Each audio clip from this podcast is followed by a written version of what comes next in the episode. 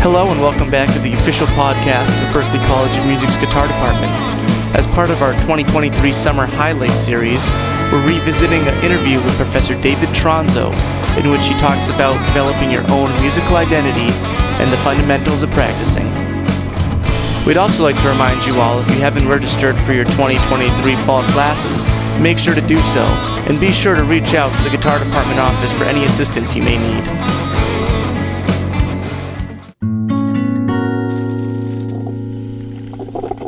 Hi, I'm David Tronzo, and this is Coffee Talk.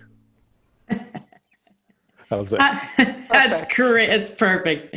One take wonder. We're off and running, everyone. Um, Okay. hi, everyone. I'm Kim Perlak. I'm the Hi, chair of the everybody. guitar department at Berklee College of Music, and welcome to another episode of our Coffee Talk. Uh, this morning, we have, as usual, with us Cheryl Bailey, assistant chair. Hello, and I do have my mug today. It's official. Fantastic. Guitar department coffee mug.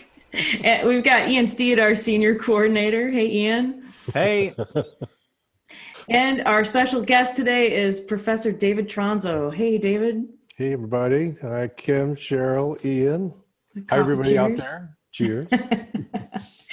So, David, the first important question is how do you take your coffee?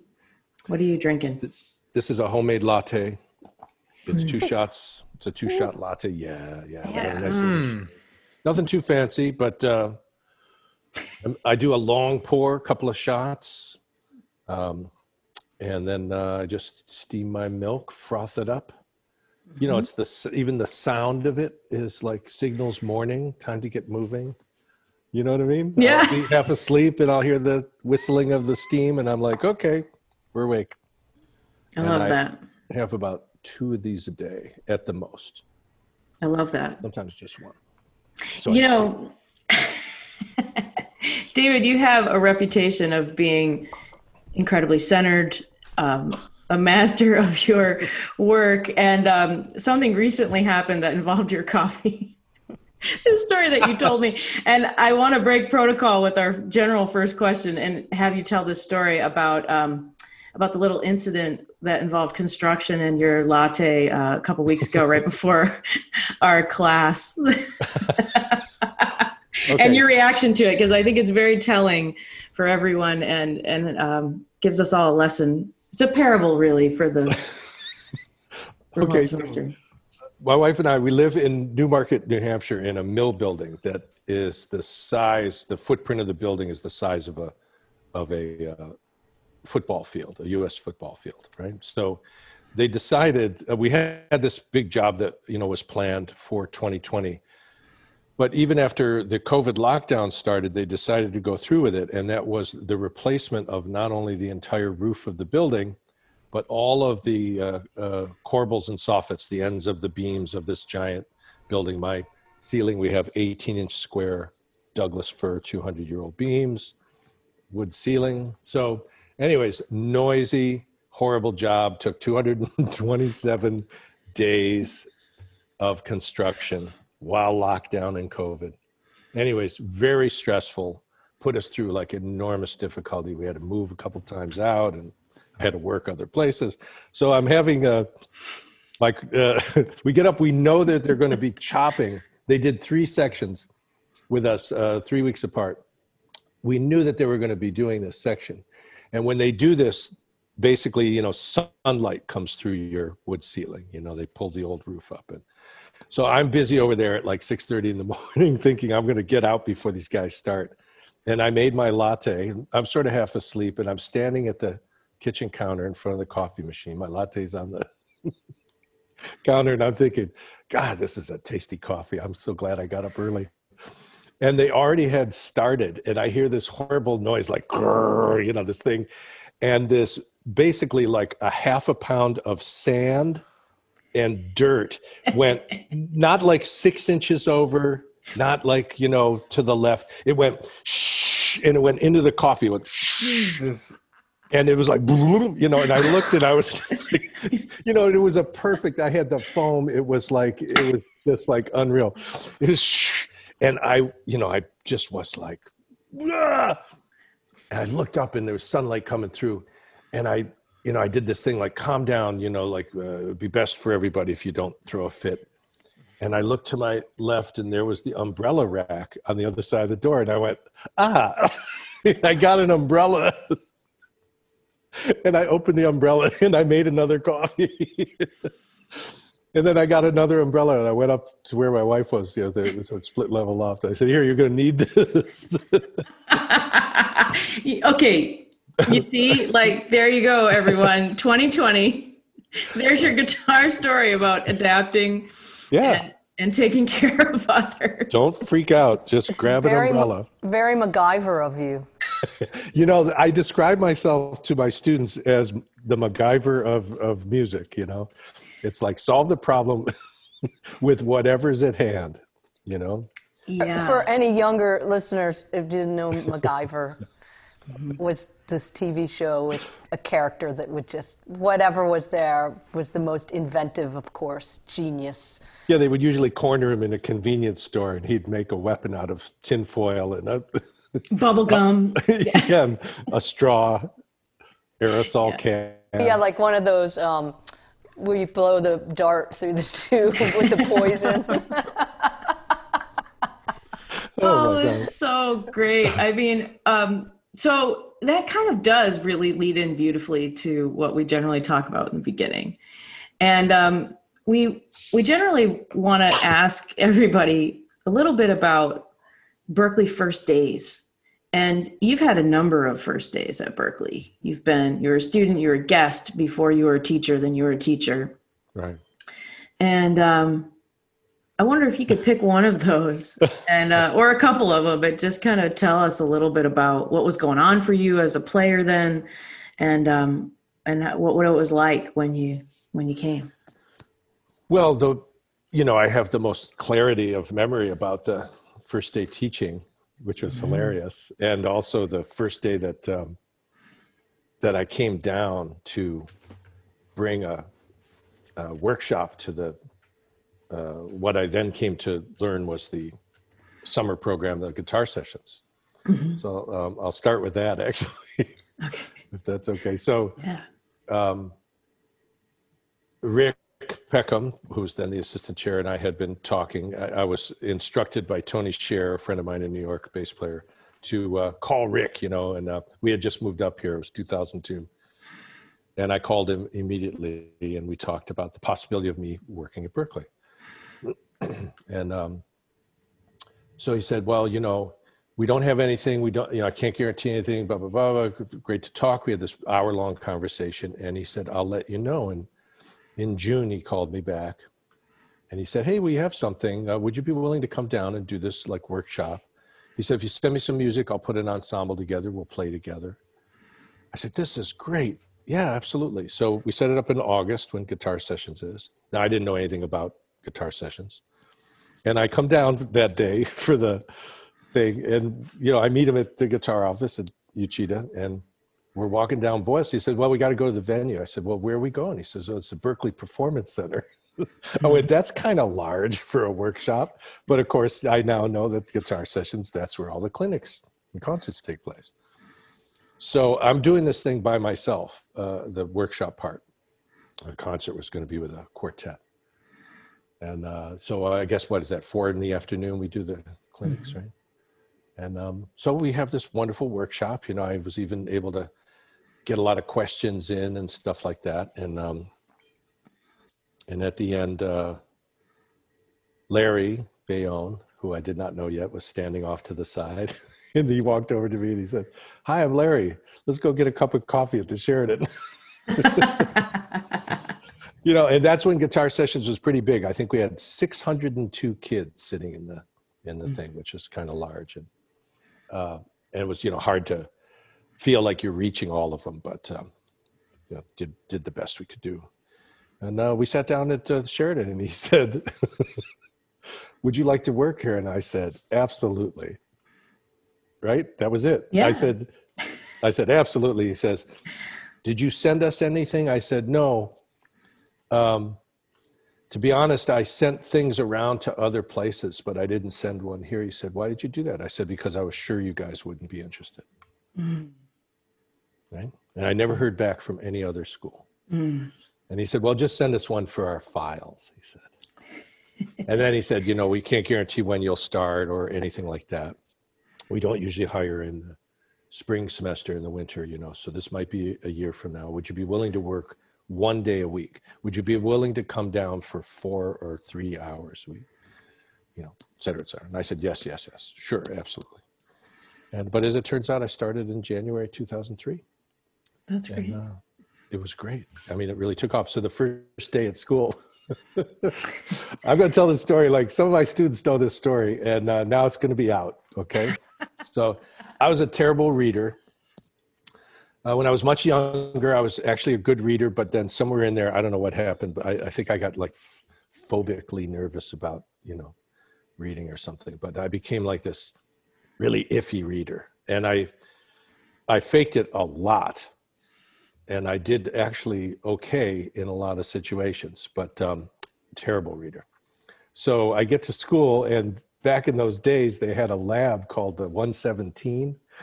Uh, it was a, basically a, it went along with the proficiency level one for incoming students, and it was just basically you were to use music that used the proficiency material in level one, but it was also a reading lab, and they really wanted to get everybody's you know reading to move up. And you could have a mixture of students in this lab that ran from people who did not know the names of the notes of the open strings to people who were already like playing, you know, some pretty advanced stuff.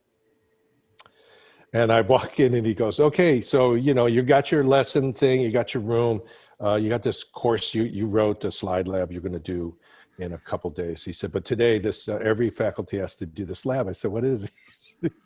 he says it's a reading lab. I said, great, okay, cool. He says, go down to room 424 and get these guys going. So I just walked down to room 424 in my classic New York gigging style. Opened the door, greeted everybody, said, okay, let's get to work, you know, and we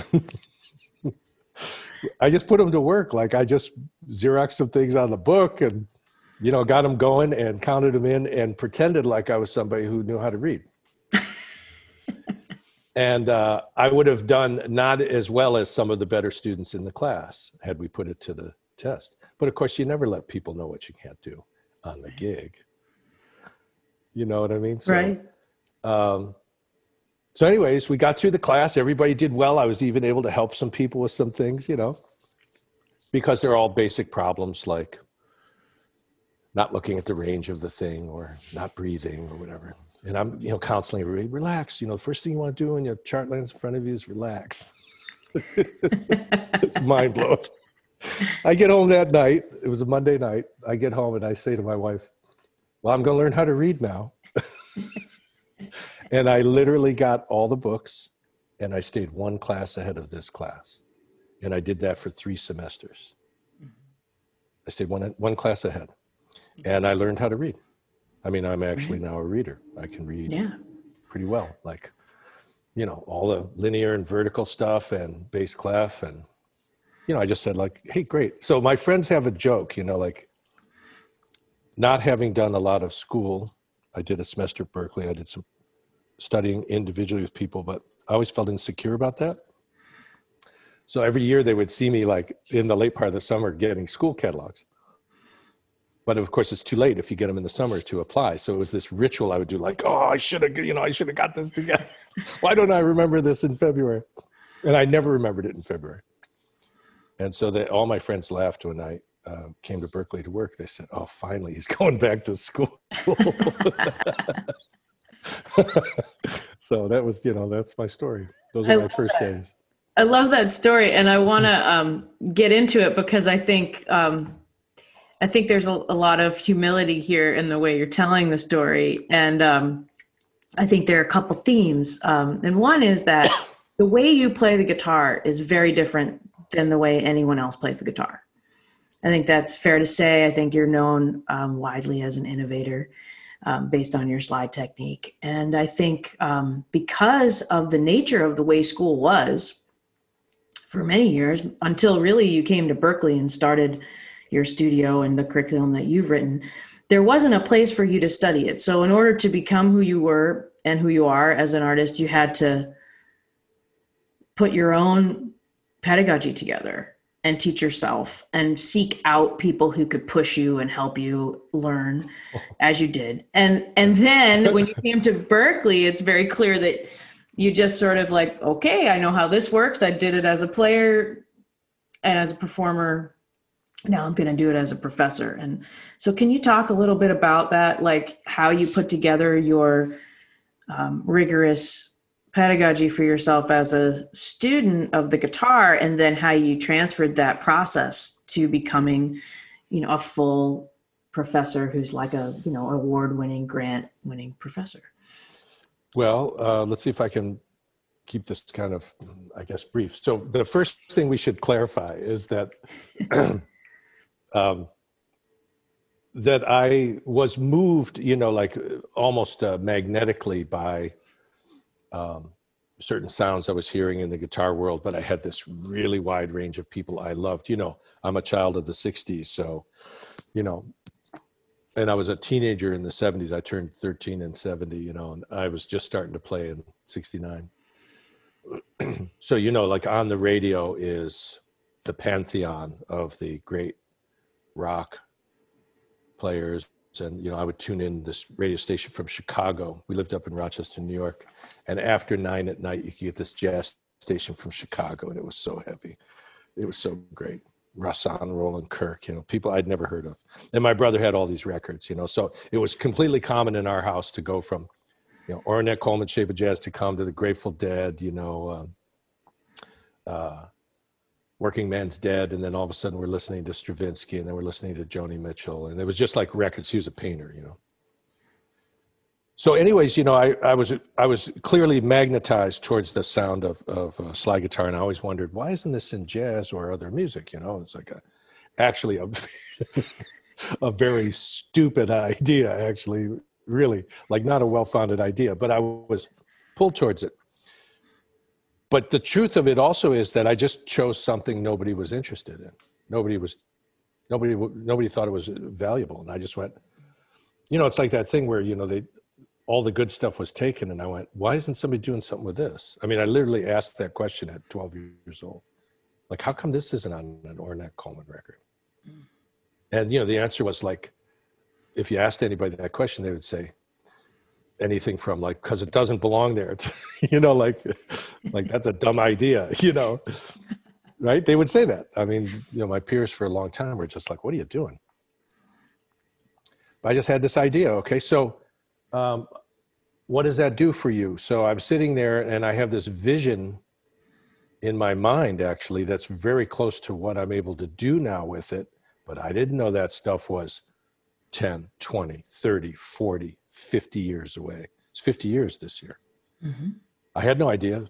So how do you reverse engineer it, right? Can you imagine how overwhelming, right, that would be in, in theory if you wrote it on paper? Oh, you're going to reverse engineer a vision that's 50 years away. It's not overwhelming at all.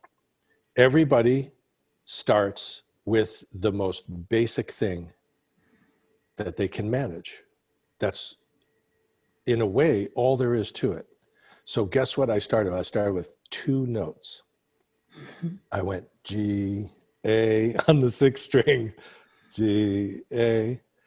And then I thought, okay, this is maybe a major scale. I knew something about a major scale, went G, A, B. Then I put the B on the fifth string and I practiced that and crossing strings with, oh no, what's going on? You know, my right hand. And I literally started that slow. And something I say to my students is, well, a couple things. I say there's nothing except basics. There's nothing except fundamentals. There is no advanced. When you're looking at advanced, you're looking at somebody who knows the fundamentals so well they can make anything they want out of it at any moment. because it's basically the matrix. It's a little set of stuff you can write it on a three by five card, stick it in your pocket, builds everything. Of course, you have to understand strategy, but you know that's okay. That takes a while, right? As a matter of mm-hmm. fact, it's you know continually ongoing. Collecting strategies like collecting how music is organized. But the stuff the stuff is kind of limited. I think you can learn the stuff of western music 12 tone even tempered system in about 20 years at mm-hmm. the most. I think you can really kind of grasp it. Uh, so, anyways, um, I say to students, you know, there's nothing but fundamentals. So, you know, really cherish this stuff, treat it with a lot of respect because the materials are going to be the most important thing. Materials and techniques. If you make the leap right to creative like expression without understanding materials and techniques, I don't know. I never see a lot of success with that. Mm-hmm. So, anyways, uh, the other thing I say to him is, could you be patient enough to play two notes for a month? Mm-hmm. That's what I did. And then add a third note.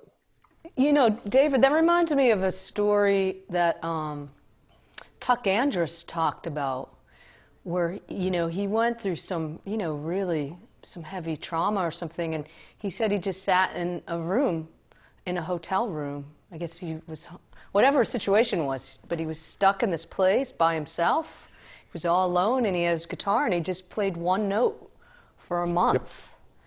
Yep. And, you know, like, yep. but he did that. I mean, and he has, you know, it's that single pointedness that you need. Almost a little bit what we might call OCD or obsessive oh, yeah, you right? Bet. I mean, I think those are actually excellent qualities when you harness them. But you know, but the way he described it, I mean, it was so beautiful.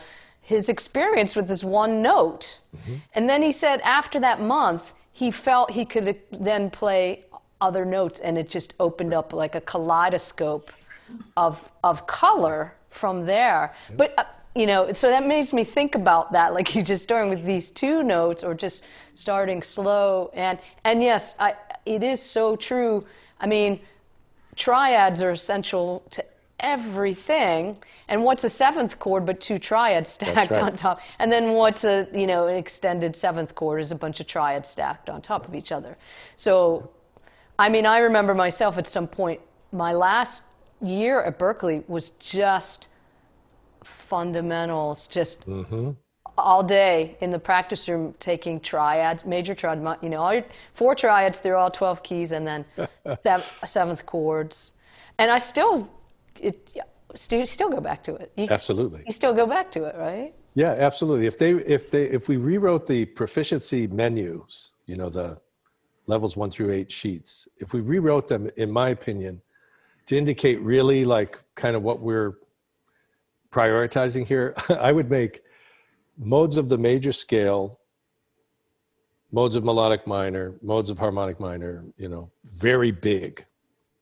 Like this is a big topic and I'd make triads category three and levels one and two really huge because close voiced triads up and down the guitar and across. And I'd make the arpeggios really big for uh, triads from any chord tone. So I think that's levels one and two. And, you know, when it becomes two octaves, it's sort of a not that complicated of an extension, but if you get one octave together, you could play a lot of magical stuff. Mm-hmm. Um, and those things should be really big because out in the world of music i noticed that uh, 90% of the stuff involved the major scale modes. Right. In a way. I mean you know stylistically we could say yes that that's uh, only true up to a certain point but if you're just thinking in a broad stroke way across a lot of different stylistic situations you in you're in you can adapt that material to everything but it's kind of a platform of thinking as well as a system on the guitar, right? And um, so I took a couple of lessons, and a guy showed me the modes of the major scale. And I spent, I just had now something to do with this. It, it now gave me a thing of the fretboard. It was across all six strings. It was like an enormous leap, mm-hmm.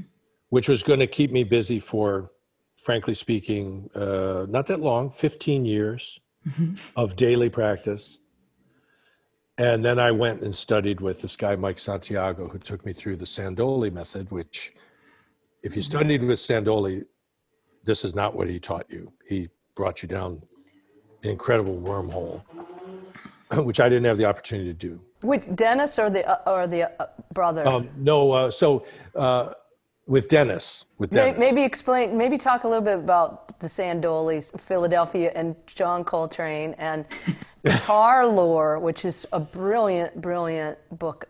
Yeah, which I don't have, but Ooh, um, I can share. I can. I would love that. I can hip you to it. Thanks. So, uh, what I know about Sandole, and maybe you can uh, share some things about this. So, you know, we're talking about. I only know about Dennis. We're talking about a master teacher, like a, he's like the, uh, uh, you know, we have people like Charlie Banacos and like this. So Sandole was this guy. Now, what I was told was that he had um, this, you know, incredible system in which you would. Um, uh, Right. And uh, well, this is what Mike took me through. So, if you could imagine the amount of data that would basically be kind of almost the equivalent of two to three times the eight levels of Berklee proficiency. Mm-hmm. So, imagine that data that's eight levels, mm-hmm. multiply it at least twice in scope. Okay. And imagine that's a daily thing you're going to go through. Mm. Okay. You're going to practice the data every day, all of it. And you're going to be in a key for a month, a tonal center of a tonic note. so, you know, if November is D natural, then we're going to do everything in D natural. If you're in the key of, uh, of a scale, of course, you have all the chords, you have all the arpeggios, da, da, da, da, and you're doing everything. You're doing all this stuff. And then you're also writing, and he has you write in different modes, he has you write in all kinds of different frameworks. And of course, Dennis was a polytonal guy. He was way into polytonal. You know, when Train went to him and said, Hey, what do I do now? You know, I'm bored. I don't know what to do next. He said polytonal scales and polytonal triads. That's basically his answer was like bitonal, tritonal, quadrotonal scales and triads. Start there, then stack the triads, see what you get. And um, of course, on guitar, we can't do those things like Richie Beirach would do with Liebman, where he would stack four triads, you know, on top of each other, like F sharp major, F minor, you know, right? A minor and D flat, you know, augmented. And uh, you can't hear that stuff necessarily so easily on guitar. So we do this reductionist version of it as chords. Excuse me.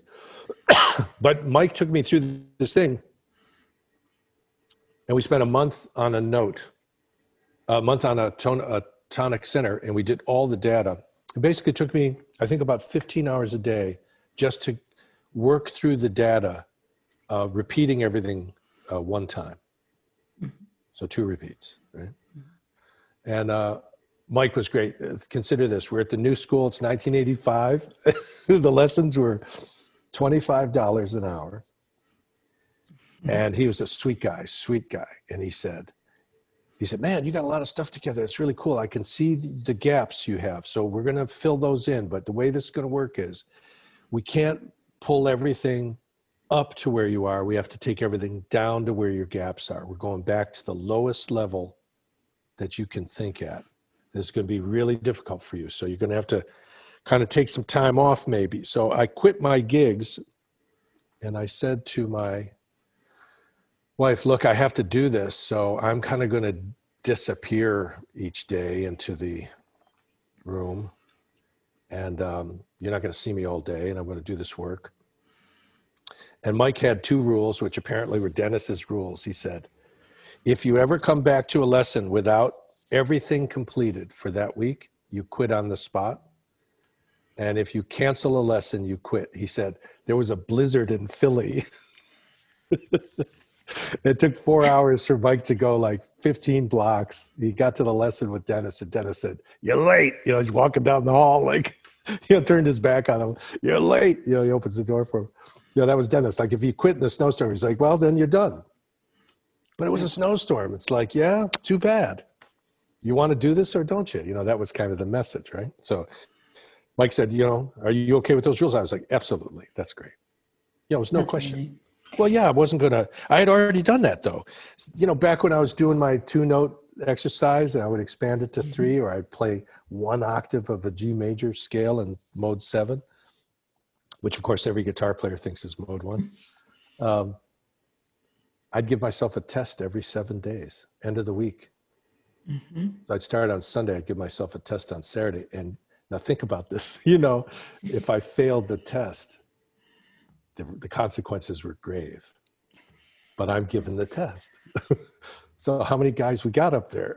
that was the question. you know, there's the guy studying and there's the guy bearing down on him, you know? Right. And Yeah. I just think that's, I, I haven't met a person who achieved anything significant that didn't have that. You know, when you say that and you're talking about, you know, your dedication to learning the instrument comprehensively and the discipline that you developed as a young kid, there's something that you also talk about in your pedagogy that I think is related, and it's you call it the super fundamentals. Yeah. Can you talk about what those are for a minute and how they coincide with like a comprehensive knowledge of the instrument and yet going back to something that you call super fundamentals every day and maybe every minute when you're practicing? So there's a couple of things that uh, I really focus on in this area I call super fundamentals. So why I call them super fundamentals is I explain to the students, I say, well, generally speaking, if you go pretty much anywhere, when music is taught, they start at a certain level that they believe is irreducible, which means there's all these understandings that are kind of fundamental that they automatically can't imagine that you don't have. Like everybody knows what low and high is, right? Everybody knows what slow and fast is. You know, everybody knows what long and short is, you know, durations. And you know, everybody knows what loud and soft is and dense and sparse and all. And the fact is nobody knows that stuff. I mean, everyone is just like, huh? So we're unconsciously given this assumption like, hey, we're ready to go now. We're going to work with building chords. And you don't even know like the difference between low or high right? Because you don't tune into that. So, uh, one of the things that's in the super fundamentals is the seven parameters of sound. And those are those things like duration, register, dynamics, um, uh, envelope, timbre, velocity, density. Uh, what did I leave out? Um, Sorry. I always do this. Oh, this is a moment that your students are going to latch onto here. Duration, Yep. Register, Velocity, right? dynamics, Dynamic. velocity. Anyways, you got it. But um, so duration, I'll ask them a question. Um, when you play, uh, you know, if you were to record yourself but not be aware of it, what are the mean average durations that you use? These are note values, you know. Uh, what ones do you tend to use? What ones do you never use or rarely? Do you use them across the range of like whole notes or, you know, whole notes tied to half notes? Do you use half notes? And then how about the rests? Do you sense that rests are actually counted? Like they're a they're a they're a length of duration. Are you aware of what a three beat rest feels like? How about three beats and the sixteenth, or you know, three beats and a quarter? You could call it right. And, and um, you know, are you aware of that stuff as you play, or are you not? And then the one that's the real killer is register. Um, I'll say, how many registers do you perceive on your instrument? And they often say, I've never thought about it. So then maybe when we think about it, they'll say, well, there's two. There's this low, and then there's high. But there's more than that, obviously. So then, we, if we can get them to refine it into three and four registers, the next question is Do you play the same things in every register? And invariably, the answer is no, of course not. I can't put that there, that goes there, this goes here. And it's like, not really. As an orchestrator, you should be able to play anything in any register and think about why that works that way or what what its effect is right dynamics you know we have that card with i think it's seven or eight dynamic levels that are you know classically written as you know dynamic markings in music. And um, we ask people just to find their 10 we'll call that the top you know which is the on the guitar is the loudest that you can physically get energy into the string at any volume level if you're playing electric you know. It will accept no more energy. And then your one is the quietest you can play, and your five is right in the middle. And I, you know, always tell them we have to be able to control those. We have to be able to play everything as a 5 no matter what it is. So you're playing single notes up high, then you play single notes down low, and then you play a, two note dyad, and then you play a triad in a, and a larger chord. They should all be the same volume. And can you drop that down and make that all the same volume? Can you put it back up here? And, you know, and I tell them the story of being in the studio, and I hated the way that when I worked in the studio for people, I hated the way they compressed and limited guitars in the 80s. Just couldn't stand it. You know, great sound coming out of the amp, going to control. It's like, God, what happened, right? So I convinced a couple engineers, one of them was Joe Ferla, to put me straight into the tape machine, which is not a move they like to make. It means you bypass everything. Your volume is the volume. And the way you do that is you show them that when you play, you can push the meter to zero every time. Everything you play goes there. It just goes burp, off. Burp. It doesn't go, er. It just goes to like just around zero. This is back when they had needle meters, by the way. so once you could do that, they said, yeah, you're good to go. The drummers could do that. You know, Steve Gadd could do that. People could do that. Play the whole track full of energy, comes down. You know, you think you're hearing dynamics. In the studio, they're playing one dynamic level. Right? So, anyways, um, so we look at these things and then we look at like, what do you associate with like low and mid and high? You know, what are the associations unconsciously? Mm. You know, what, the, what, what happens with rhythms? Are whole notes heavy and eighth notes light? Is that true? And it's sort of true. You know, like the faster subdivisions are kind of lighter, they fly. And the lower ones are like earthy and kind of grounding. And and once you open up these realizations about those parameters, you start realizing that as you're sculpting both sound and um, the shape and size of the note, envelope, um, you're really getting into what makes the music actually have depth and power, like envelope, right? Mm-hmm. So you ask any woodwind player, any wind player about envelope, and they say, well, there's an attack. I have to attack the note a certain way. I'm going to sustain it it's going to decay if I want, and then I'm going to release the note. And all the guitar players only think about attack and sustain. You know what I hmm. mean? That I've encountered. They never think about decay. Decay is something that they battle instead of something that they work with. And then how do you release the note? They go, What do you mean release the note? It's like, yeah, you have to end the thing. You have to release it. What are you doing? I, I never thought about it. So once you tune into these things, right, it opens up this world that is the world of sound. You know, that's really in that in our ear training workshop. Wayne Krantz totally yep. talked about that. Yep, I remember. Right, yep. and that's wonderful. I mean, I think these things are so. I mean, they're they critical. are. They're critical, and um, so thank you for, you know, presenting those and making students aware of that because you know so much of it is like I press down strings and I'm playing the guitar or you know whatever right. or I press down you know and so I I play the piano I play the guitar I play the drums I have sticks and I hit things exactly exactly we would do this thing with drummers uh, where they had to play they had to play um, fast and quiet. I do this with guitar players. You have to play as fast as you can, as quietly as you can. So you have to play as fast. You have to sustain fast playing at a one dynamic level.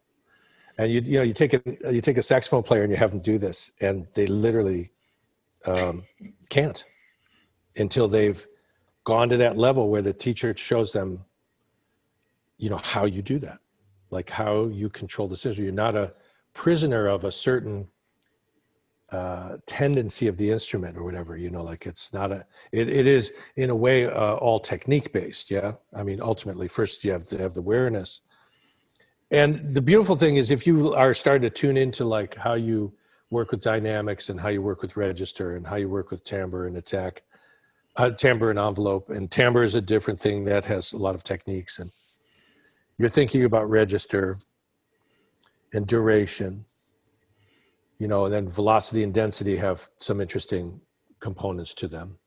Uh, like harmonic density, rhythmic density. Anyways, when you do this at any level that the person is operating at at that moment in their development, they can utilize these parameters and their music sounds really beautifully formed.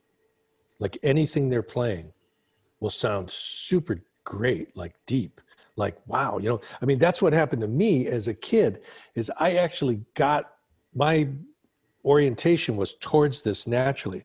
So when I could only play a really small amount of things that I could comprehend, I played them so well that people assumed automatically, oh, this guy probably can play everything. And I would get called to do these things. I was like, I can't do that. They'd be like, What are you talking about? You sounded great the other night. And I was like, you know, yikes. So I was always chasing data, but I had the parameters um, ahead of my data. Like my, and, it, and when I worked with horn players, which I worked with all my life, I feel like I totally understand, you know, we, you know, basically I have like air in the notes, you know, so the whole Mm-hmm. thing, intonation is not a point, it's a zone, you know. You get to, you know, you talk to a tenor player about intonation, they, that's not a point. It's not like a piano key, it's a, it's an area. You know, David, it's so interesting that you brought that up because that was kind of a thought when I was thinking about us talking today. You know, sometimes when you hear somebody, like Albert King is actually my favorite mm-hmm. blues guitarist and mm-hmm. singer. I could hear him, listen to him sing all day. Yep, me too. And the next day, and the next day, next day, and I want to hear, want to keep going. Yep. Or, or Buddy Guy or something. I always felt like those guys, you know, their sense of that note talking about the intonation, they could have a you know a cardboard you know like paper towel roll with a rubber band on it. That's Doesn't- right. You know, you could just take the guitar and just ran. It doesn't have to be in tune for them to hit that note, and it. I always feel like it's coming from almost like their solar plexus, like it's coming from this like really primal place of this note.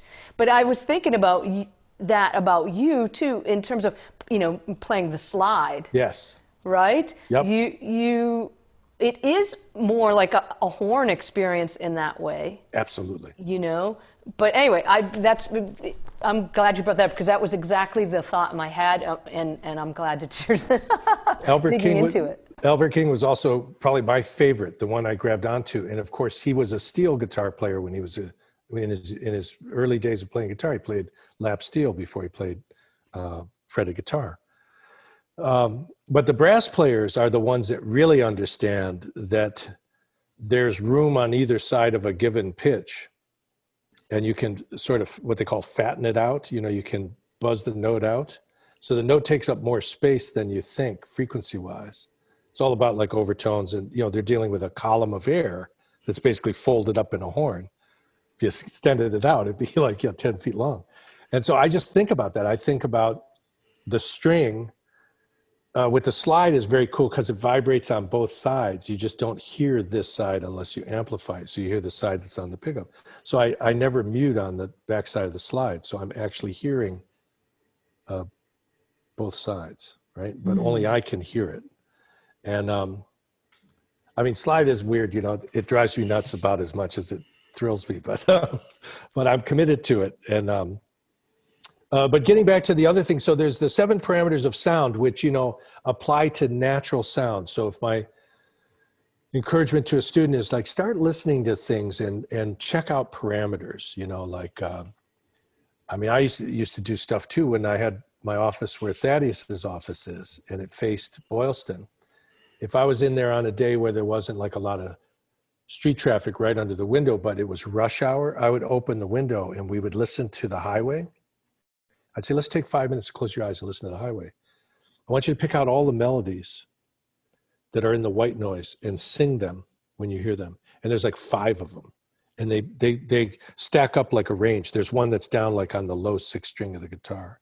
And there'll be a couple in the middle. And when you really listen, you hear them and they're going, depending on the how many cars and how fast they're going, you hear them doing different things. And people would say, I never knew that was in there. And it's like, yep, wait till you start listening to the building you're in or, you know, different times of day or whatever. And then it's just a thing of frequencies. I also hit people to frequencies. You know, you ask a student, uh, what's the frequency of a low E string in concert tuning? Uh, they often don't know. It's 82.84 cycles. It would really pay to know that because the reason, one of the reasons why it's mind blowing is that if this is 82, that means that by the time you're up here on this area of the fretboard, you haven't cleared a thousand cycles yet. So where does that put you in the orchestra? You're at the bottom. Like everything you play is under a thousand cycles. This is not high, that's not low. You know, it's at the lower end, it's a bass clef instrument. But that idea, like, wow, these notes are really high, it's like violin, you know, can go at least an octave higher. That's high. Like I play sometimes with these. I had to do things in the studio where the, I had to play the slide up over the pickups to match where the violin was, like play lines, you know, complicated melodies that the violin is just nailing, and they're they're here, Right. you know, right, and that sounds high. Now you're talking high, right? Because now we're in the the teens. We're heading up towards 2000 cycles. Oh, for the podcast, you should we should note that you're pointing up in your neck pickup area for those right. listening, or in between. Yes, in between, yeah. in between. Yeah. Yes. Look at You know? that. you know so this stuff is up here let's see if i can do this without my yeah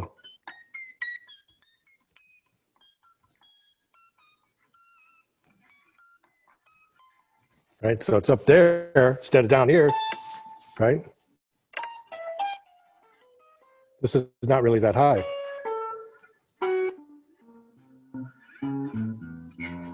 Right? So it's a kind of a compressed range you know.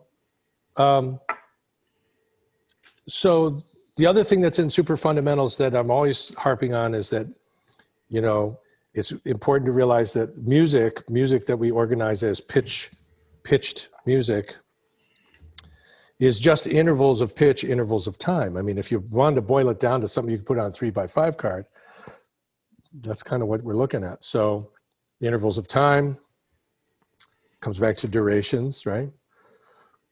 Subdivisions that you use do you, are you comfortable with them? You know um, can you play whole notes? Do you ever play a you know i say to a student do you ever play a mode in whole notes at 50 on the metronome you know which we used to call the guitar player's graveyard because they die down there. Right? Because they can't slow down you know and then i'll tell them like well you know ben monder puts the metronome at 10 mm-hmm. you know you want to zone in like the tuck story you know like i'm sure he wasn't going ding ding ding ding ding you know in the hotel room he's Right. going like boo, just letting it you know really register in his body. But the other thing we we deal with then is intervals of pitch right? Because the rhythms we've already talked about. So the intervals of pitch i get the students uh, able to use dyads. So we you know we look at all the dyads in a scale like we'll take a key and we'll harmonize it in seconds thirds fourths fifths sixths sevenths then we'll do it again ninths through fourteenths. And they're playing all the just tonal stuff but they're using dyads. And you can paint everything with dyads basically. And they're very mobile and they're the beginning of counterpoint and they're the core of harmony. And then uh, you know for every key there's five notes not being used of the you know seven out of 12 and the moment you start to put those other notes it's magical what happens you know? Right, because when you're using the dyads, you're using them as they are, and then you're thinking of them also as upper structures to every pitch in the anything. scale, Yep. and then yep those other five notes could be polytonal, but they could also be alterations of chords, right? yeah i want i want students to be able to do something like this where you know if you took d and e you know this major second which they have to be able to play anywhere that it exists but you know we say okay uh, we ask them to be uniform name them low to high every time so we're keeping track of them uh, relate these as chord tones if the root is e they say flat seven one i say okay now it's e flat seven flat nine now it's A, 11.5. Now it's F, 13.7, right? And we just want them to be able to do it and eventually do it fast. And then, of course, once they know, okay, if this was an F root, this is 13 and 7, natural 7, yeah? What's the most likely candidate for this chord? And then that gets interesting because you might tend to say, oh, it's an F major 7. But it could also be an F minor major 7. You know, like it's still pretty open. And I want them to start to think about what's called sort of common use. So if you got into a thing where this was, uh, let me see if I can get this. Um, uh, let's say that uh,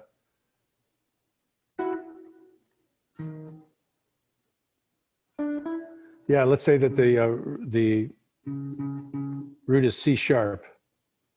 So you have flat nine, sharp nine. So you're going to be tempted right away to say the most common thing that this is is a C sharp altered dominant. Right? right?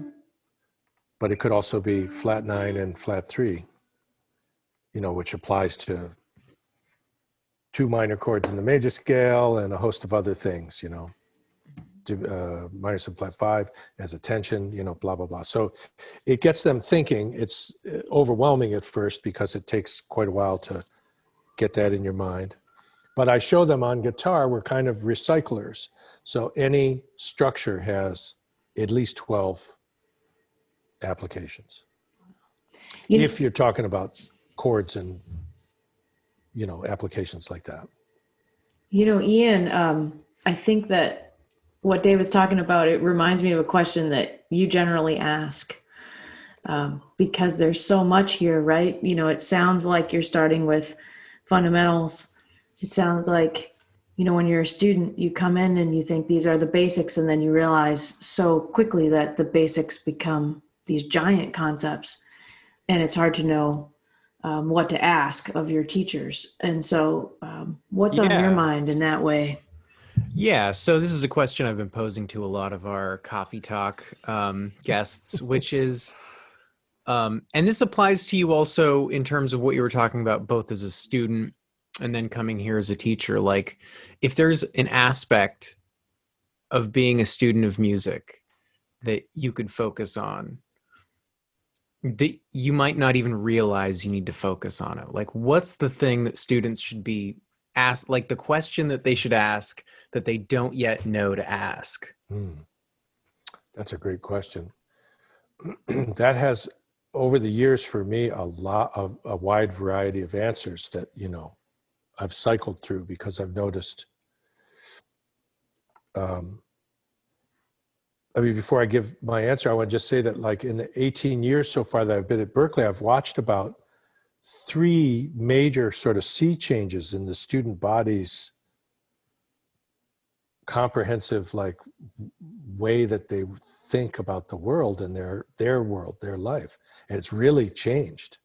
Like when i joined i was 44 and my students were 20 you know average age 20 right? So we still shared a lot of reference points that were in the past you know like lineage style reference points. So i could reference something and they would they would know what it was. And we could relate that to something we were working on we would have a, a reference point uh, like an example to demonstrate. And then that changed. And those are gone. And then it changed again. And now like we're in two different universes. So the question that i would have posed for that first group would not be the question i would pose for this this current group. But there's a couple of questions that I think are critical for every group and will be for the next forever. And the two questions are this. If I ask a person who's their favorite guitar player, and their answer is any other name but their own, I say, What are you thinking about? How is it possible it's not you? Like, what are you doing? And I say to them, Do you know how hard you're going to work to actually get this together? Are you doing that for them? Really? Really? In 15 years, you're still going to get up and think, Oh, John Mayer is my guy. If it's not you, you need to look at that like immediately and deeply because it should only always be you first. You can love everybody. I literally I listen to people, I listen to the people on this coffee talk and I sit there and I go, I will never be able to do that. that is magnificent on every level. It blows my, mind. But I still have to get up every day and go, well, the reason why I'm doing this here, you know, working hard is because I'm, you know, trying to do this for me. Like I started out because I got excited. And I'm what I'm not necessarily talking about though is self-expression. I'm talking about kind of self-commitment. Commitment to a a motive that's very deep that will push through everything. It doesn't care if I'm happy or sad or hungry or tired or okay or things are stressful or things, you know, I've got sand in my coffee or, you know, we're doing okay, right? I mean, it's pushed through everything. So that's my first question to students is like, um, and then I say to them, I say, you, you need to really think about making yourself, you know, do what you got to do to make yourself your favorite guitar player. Because at some point, this is going to weed you out. This process of uh, difficulty is going to just thresh you. Um, but if you're your favorite guitar player, it's not. It's just going to be a bump. It's not going to be a big deal. As a matter of fact, it's going to be a. It's going to be a a, a, a, a good uh, experience. Getting threshed is not necessarily bad. And the other question that I ask everybody so we have all this proficiency material, which basically, if you look at it, is uh, layouts of scales, layouts of arpeggios, you know, fingerings for things, patterns, and and we like to even think there's probably more successful fingerings, you know, not just necessarily one, but you know, start with ones, build the hand in strength, and then you can switch to others or whatever. There's a bunch of systems, but the data tends to patternistically go on the fretboard a certain way. And I like to say that the fretboard is smarter. It shows you where everything is. Now, I know there's a handful of systems, but the ones that we have in the berklee website, right, are very specific. You know, we'd like the students to have seven modes for seven notes and all that cool stuff. So if I encounter a student, which is virtually everybody that I see, does not do this. They they they they don't do this. They treat it like it's this optional thing. The question I have for them is if you are not going to use this system, this data represents a system of organizing all the stuff you're going to need to play on this instrument. If you're not going to use the system, show me please the system you're replacing it with. And to this day, probably 5,000 students in 50 years, I've never seen a system replace that system. They have some bits and pieces of it, and then they tell you the story like, "Yeah, but I do this with it," and you're just like, "I'm sorry, man. I I don't want to mistreat you. You're a beautiful human being, but." Uh, you know. David, that reminds me of one of my early years teaching at Berklee. Might have been, you know, like my first or second semester. A student came in you know, and you want to get to know them. Like, hey, you know, what do you know? Do you, do you know any of your, do you know any of your major scale fingers? And the student said, well, I have my theory down. And I'm like, okay, great. yeah. Let me hear a major scale. And he plays something that's like a mishmash, half major, half minor. And he got done. I was like, that's an interesting theory. exactly. yeah, oh, exactly. Beautiful. Um, you know, I wanted to ask a question about adaptation. Like so much of what always comes up, right, is how do you adapt? Like what can you do to build constant things that kind of secure you as things change around you? Mm-hmm. And I think you've answered a lot of that, right, in, in what you've discussed. And I'm wondering if um, there are moments throughout your long career that has taken many different paths where you were confronted with a situation where like you had to adapt on the spot. And like if you could share one or two of those moments and like what it taught you. Gosh. Um i mean yikes. On a certain level it was i mean it was virtually constant. Mm-hmm. because for me i was forcing something you know which really looking back I, i'm almost embarrassed about it so I had my whatever you know passion for this uh, idea I have for the guitar, but I mean I was, man, this is really weird to describe. I was like a missionary, and the guitar was my holy book, you know. But specifically, like my version of playing, I forced it into every kind of music. So there's adaptation, and, and then there's, you know, selling, sort of selling people on it. Um, I'll give you an example of the the latter.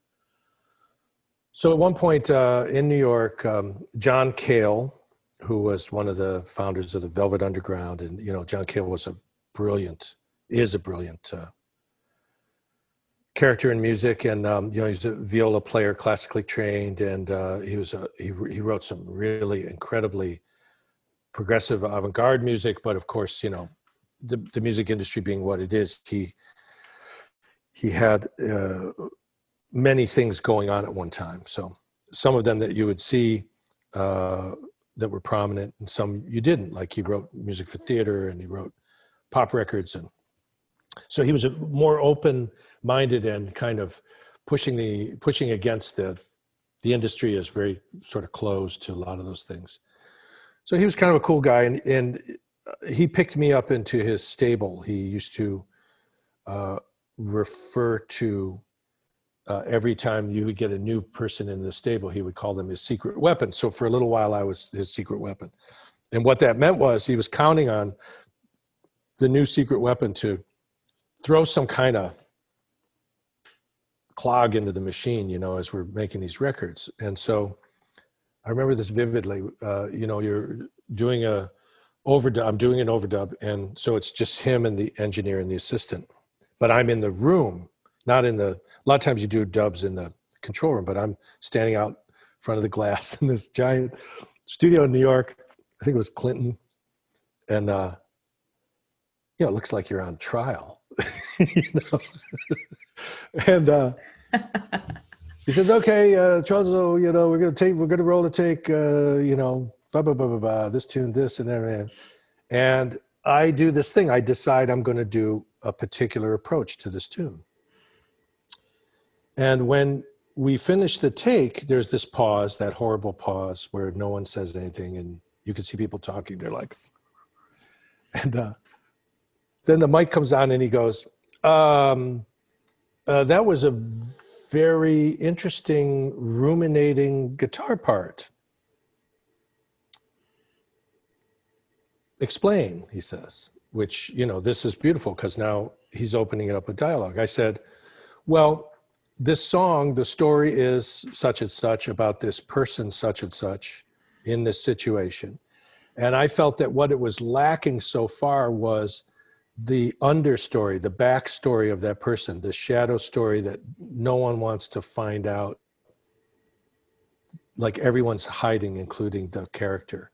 But we're going to tell that story wordlessly through the music. And he sat back and he got this smile on his face and he says, well done. and I heard this song on the radio over the years, like in restaurants and stuff, and they mix that thing up like really high. you know, and usually they don't do that. Usually you, you do parts on a record and they mix them down. You're usually under the drums, you know, and that's where it's going to go, you know.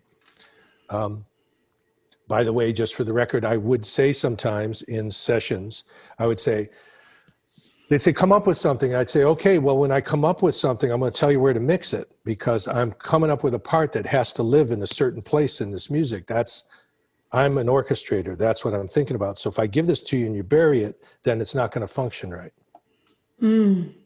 so you got to tell you got to promise me you're going to mix it where i tell you to mix it. Right. and they would look at me like what? You're not supposed to say stuff like that. And it's just like it's like you know sorry dude that's how we think you know because everybody thinks like that. Every band leader thinks like that. Everyone who's ever arranged their music for their ensemble. I mean right? It's like Right. orchestration is you're not just thinking about you or that instrument you're thinking about the whole picture. Um, adaptation i mean adaptation is kind of endless um, good lord.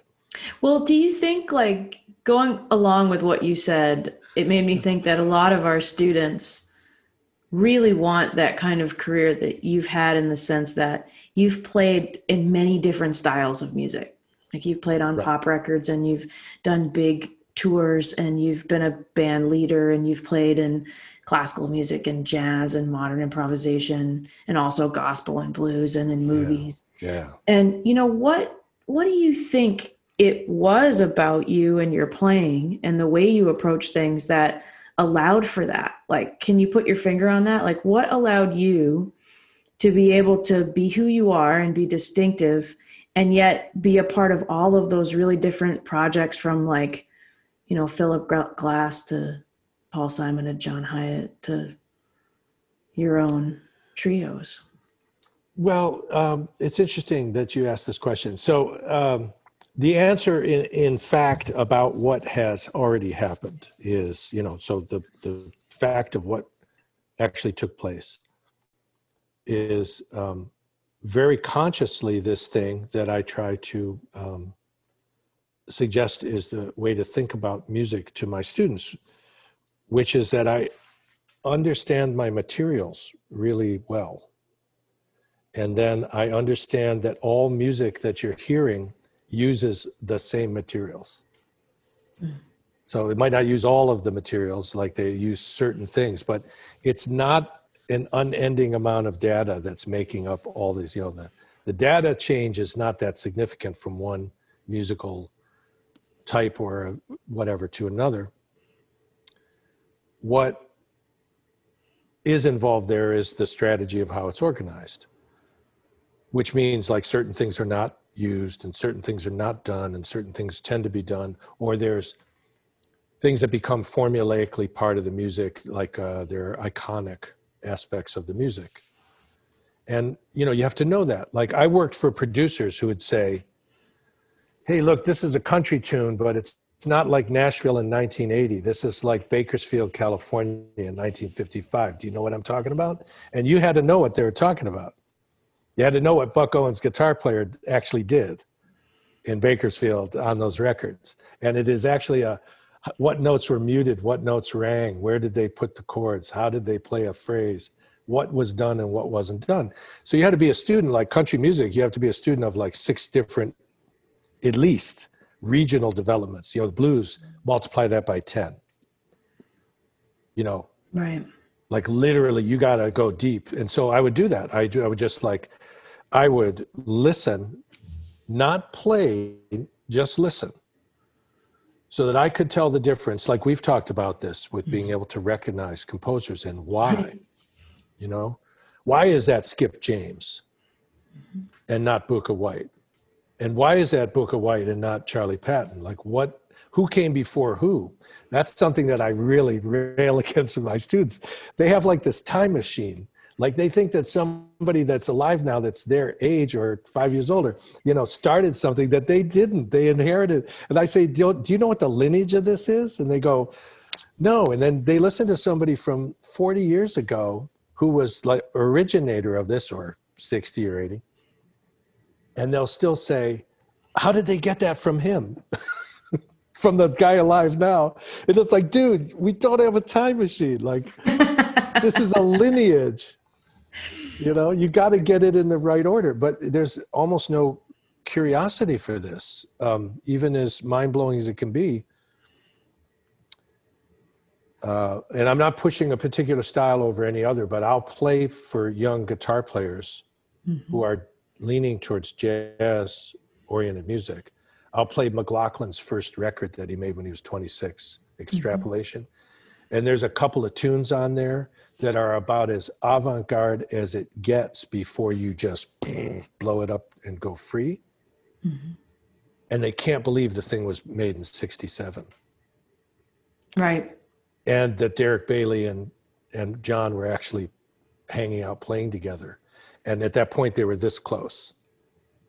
And it was going to go like this into two completely different worlds almost, but they shared exactly the same interests and influences at one point. But when you hear this record, extrapolation, it sounds like it could be made tomorrow Right.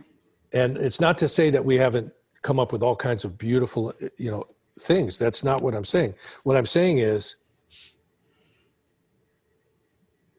that you have to know that that happened in 67 right alongside hendrix and right mm-hmm. alongside you know sly stone and right alongside miles you know electric period and right alongside this and right alongside that you have to know that part of the reason that happened was because you know america was exploding and you know we have to get into a little backdrop of history blah blah blah you know. Well, you know, David, I often think about that too. Is that especially with we're dealing with young musicians who are just forming, and they're coming from a pop culture kind of experience of music. You know, like they say, well, I like, you know, grunge rock, or I like, you know, that those labels, in a sense, are things that have been prepackaged for them. absolutely And so I think that's sort of that journey of saying, no, but you're real musicians, right? You're here, and so real musicians right listen. You know, I had a, a student who brought in, um, oh, I think it was, we were talking about Goodbye Pork Pie Hat, and I played him Joni Mitchell.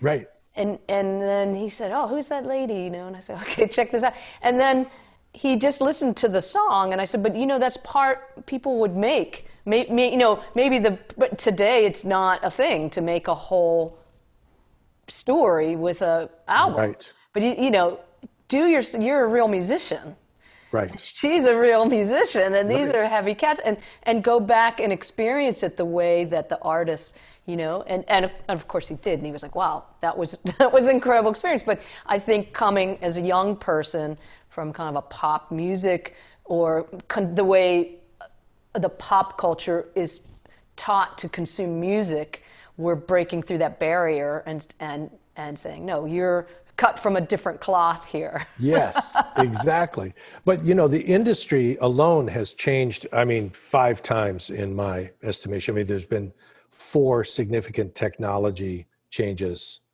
You know, when I first started to make records for other people, it was tape, tape, tape. You know, record, mix, master. Then it became tape, tape, digital. Then it became tape, digital, digital. You know, ADD, right? The original ADD. And then it became DDD, right? And uh, the other thing I'll say, I say this to students all the time the internet is not a library. Because if you don't know what you're looking for, or you just want to find something you don't even know exists, you can't do it easily on the web. Because the web is all search based, it's all algorithms pushing at you things they think are related, whoever they are. Whereas I said, if you walk into the library two times a week and you just walk down an aisle, stop, turn, look down, look at the books, go to the scores, close your eyes, reach up, pull one, take it home, open it, play it, read it, just mess with it. You do that twice a week, you know, you go there, you pull. I mean, I don't know about listening. Listening is a little different because you could go to, for example, Berklee Stan Getz Library has the streaming audio libraries. You could go into the Naxos. You go in the Smithsonian World Music Library and just go, uh, what does music in Cameroon sound like? And then there's all this stuff, and you go like, well, what's this pop music? It's called um, Bikutsi, you know, uh, oh, Bikutsi, right? And then you hear this kind of folkloric form of Bikutsi, and, and then you realize there was this guy named uh, Theodore Ikame, whose stage name was Zanzibar, formed this group called the Burnt Heads, the Têtes Brûlées, and he did like he did like a punk version, you know, like this band was the punk version of this Bikutsi dance music, which was this really lyrical, acoustic, folkloric music, you know. And these guys come out there, they painted themselves, and they, you know, they wore like whacked out clothes, and they played loud, and it is unreal what it did to this music. You know, it just exploded. And when you watch them play, they're dancing, singing five part harmony, and playing the most unbelievably difficult, beautiful woven guitar things that come from this folkloric balafon music. And they were hated when they came out. All the old uh, the old guard went like, "That's not this music," and they're like, "That's this music now," you know. And it changed everything, right? So, how would I find out about this? Well, I would go to my local record store, and there would be these really committed, like guys and gals that ran the record store. And you'd be thumbing through, which means, you know, you could find stuff, right, that you weren't looking for. Oh, I'm going to look for Neil Young record, but oh, look at this. I found this, you know, other thing. Albert King or whatever. I mean, this is how Pat Metheny found Ornette Coleman. He was in a Woolworths, thumbing through records. He went, "What is this?" Took it home, and it blew his mind. Right. So he added that into the mix. It didn't mean like you know, all, all of a sudden I'm going to go that direction, right? But anyways, you know, I'd be thumbing through, and I would pull a couple of things, and I could go up to the desk, and I could say, "Can I hear some of this?" And they go, "Sure." And then they would say, "Oh, what are you looking for?" I don't know. You know, I'm just trying to find something. Well, check this out. Check this out. Check this out. Have you ever heard of this? Have you ever heard of this? I mean, these guys, between them and my brother, I mean, I already knew that the world was this giant web of lineages that I didn't even, I wasn't even going to hear some of that music for another 10 or 15 years. Mm. Yeah. You know, but then I was able to do that. So I would go to the Lincoln Center Library. I lived in, you know, Hell's Kitchen. When I moved to New York, I lived on 54th and 10th. Um, people don't believe this. I moved there in 79. My apartment was $87 a month, four blocks from Rock Center. And um, I would go up to the Lincoln Center Library and you couldn't take anything out, but you could sit and listen all day.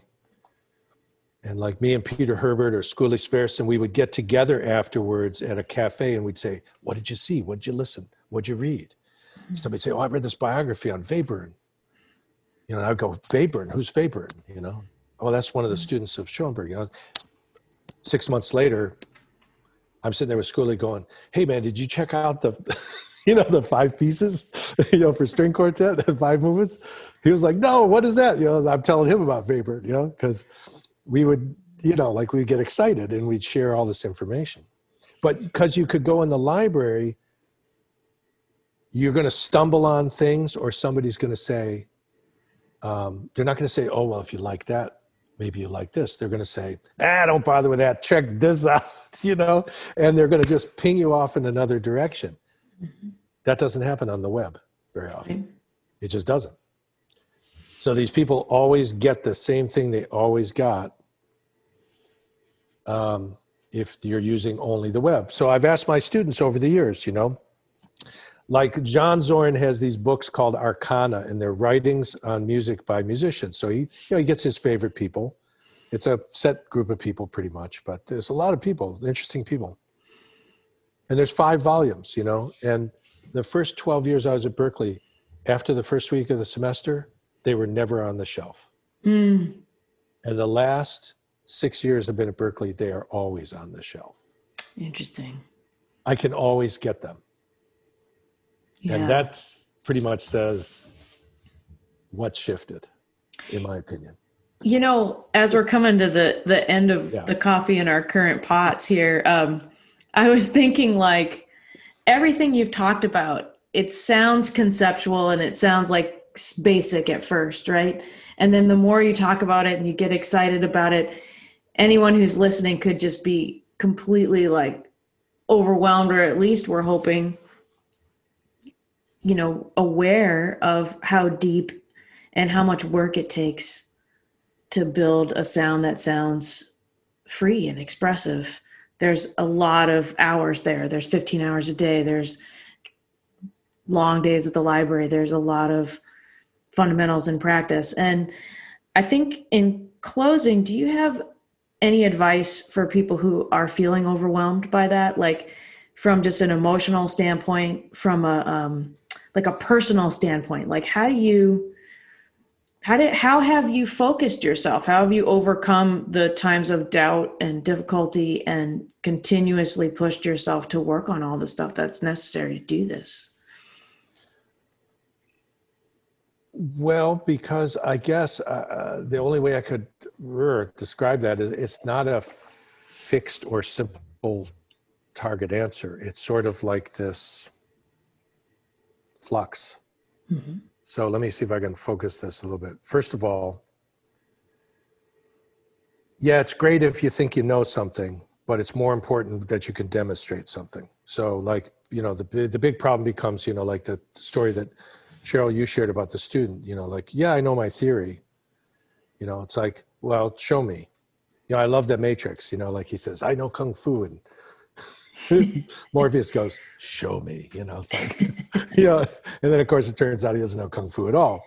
Um, so it's really important that you can demonstrate something rather than tell yourself you know it. It would be preferable to me, and this is what I did. I let go of n- needing to know something, so I'm always in beginner mind.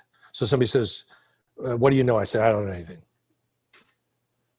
But then we pick our instruments up and we go to play and i can demonstrate a significant amount of things uh, and clearly like how to use them you know like my application is strong. So that means that i actually obviously do know something but it's not important that i um, tell myself that.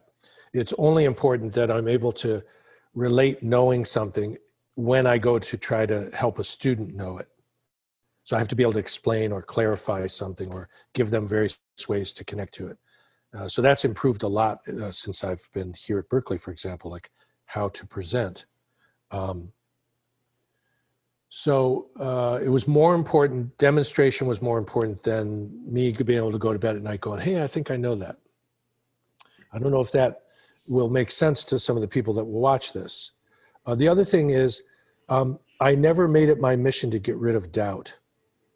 Mm. And I really, I'm going to say this. It sounds like a, a it's one of those like, um, you know, new age, uh, uh, you know, faux spiritual, you know, catchphrases. But I made doubt my friend. so doubt and discomfort, in a reasonable measure, became like, well, frankly speaking, something I sought out. Mm-hmm. I just sought it out. I like. Uh, I don't run from it and I don't stand there hoping it'll avoid me. I I go find it.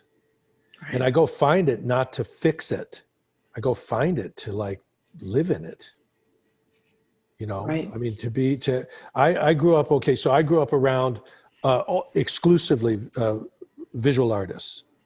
So there's painters in my family, sculptors, you know, like people who draw. I do this also, you know, to whatever degree I'm kind of retrieving it. It was what I thought I was going to do for my life. I still think about everything through that paradigm. So, uh, for me, I would have to say that um, uh, doubt is like um, it's like when you you know that's that's when you should get excited. like you know difficulty it's like ooh great you know oh this is ridiculous i can't even wrap my brain around this my hands aren't even functioning. Ah i love this you know it's just like finally because if i'm sitting there you know doing something that i mean frankly speaking when i reach a goal i get like sort of okay yeah. I mean i have to watch that because i can throw away some magnificent things you know i just this is ridiculous i don't like facebook that much but i'm on it you know and I was clicking away on some people that were, you know, friending me. And whenever I see somebody who's got a guitar in their picture, I, I let them join. And I reached 5,000 friends. And I thought, ah, I'm going to quit Facebook. you know, I, I got 5,000 friends. We're done here, you know. But, mm. uh, you know, they're all musicians pretty much. But, um, anyways, uh, that's what I would say to a student is like, wait a minute, discomfort should be exciting. Mm-hmm uh, severe discomfort should be exciting. I mean, come on, like, you know, I, I, go to the gym. I'm not going to bodybuild, but I mean, I'm not getting anywhere if I'm there to avoid, at some point, even severe discomfort. Mm-hmm. You know, right? And uh, you know, I don't have to go it doesn't have to be like self punishment, but obviously, if I'm going to want to sort of make progress, I'm going to have these thresholds where it's not going to be too comfortable, you know, whatever mm-hmm. that, you know, you know, you right. work out. And it's like, uh, if the fear of that is so great, then now I have a two problem problem. Right. One is the reality of discomfort is not accepted by me. And then I'm going to create some way of fleeing it. That's problem number two, you know? Right. So doubt and mm. discomfort become your, your friend. And then I also tell students, you don't have to do this much today because you're going to be doing this for, this is a big mission, you know, to acquire, say, control of the seven parameters. If you gave yourself 20 years to do that, they can't even think like that, right? But mm-hmm. it is going to be 20 years. Right. So I say, do this much today. Just move forward that much, but make sure it's every day. Right. So you don't have to do 15 hours. Do 10 minutes on this topic. Just move it forward that much. And mm-hmm. tomorrow you move it forward that much. And if you take a day off, it doesn't necessarily move forward, or maybe it does. It sinks into your brain or whatever. But so that's a sustainable way to go forward. And that's a commitment, though, that actually I think terrifies people. They think, I have to do this every day, and this is going to take 20 years. Uh, my early on, I had a mentor who said, he looked at me and he goes, "Look, the calendar pages, you know, like in the movies with the wind, they're just going to turn anyways. And if you're alive, 20 years is going to pass. You know, you could at that point be a master guitar player, or well on your way, great. or not. You know, likely, God willing, you know, you're going to live, and it's all going to be fine." And I just thought about that, and I went, "Oh, yeah." And then when I was in New York studying with a guy named Edgar Grana, composer, he said, You want to think of, I was uh, 24. He said, You want to think about this like, what are you going to be doing when you're 80 Mm. with you? And I hadn't thought that far ahead. And I remember going home and saying, What is a 40 year goal for me right now? What is a 30 year goal right, right now? That's great. And I, I actually Yeah. made a goal. Uh, I made a goal that year. It was 84. I made a goal that I thought was a 20 year goal. and just this last two years, it started to come into into sort of solidity. Oh, that's great. So I was I was off by almost 20. Ah, that's great. Um, so, Ian, any final thoughts from you? I don't know, man. I have to rethink my goals here. No, you don't. well, you've got 20 years or 40 You're years. you're okay. Ian. You're okay. Uh, what You're about you. Cheryl? Wow. Well, I just want to thank you, David, for sharing some really deep stuff. And I'm definitely going to go back and listen. I think this is going to be a, a popular broadcast um, because there's there's a lot there.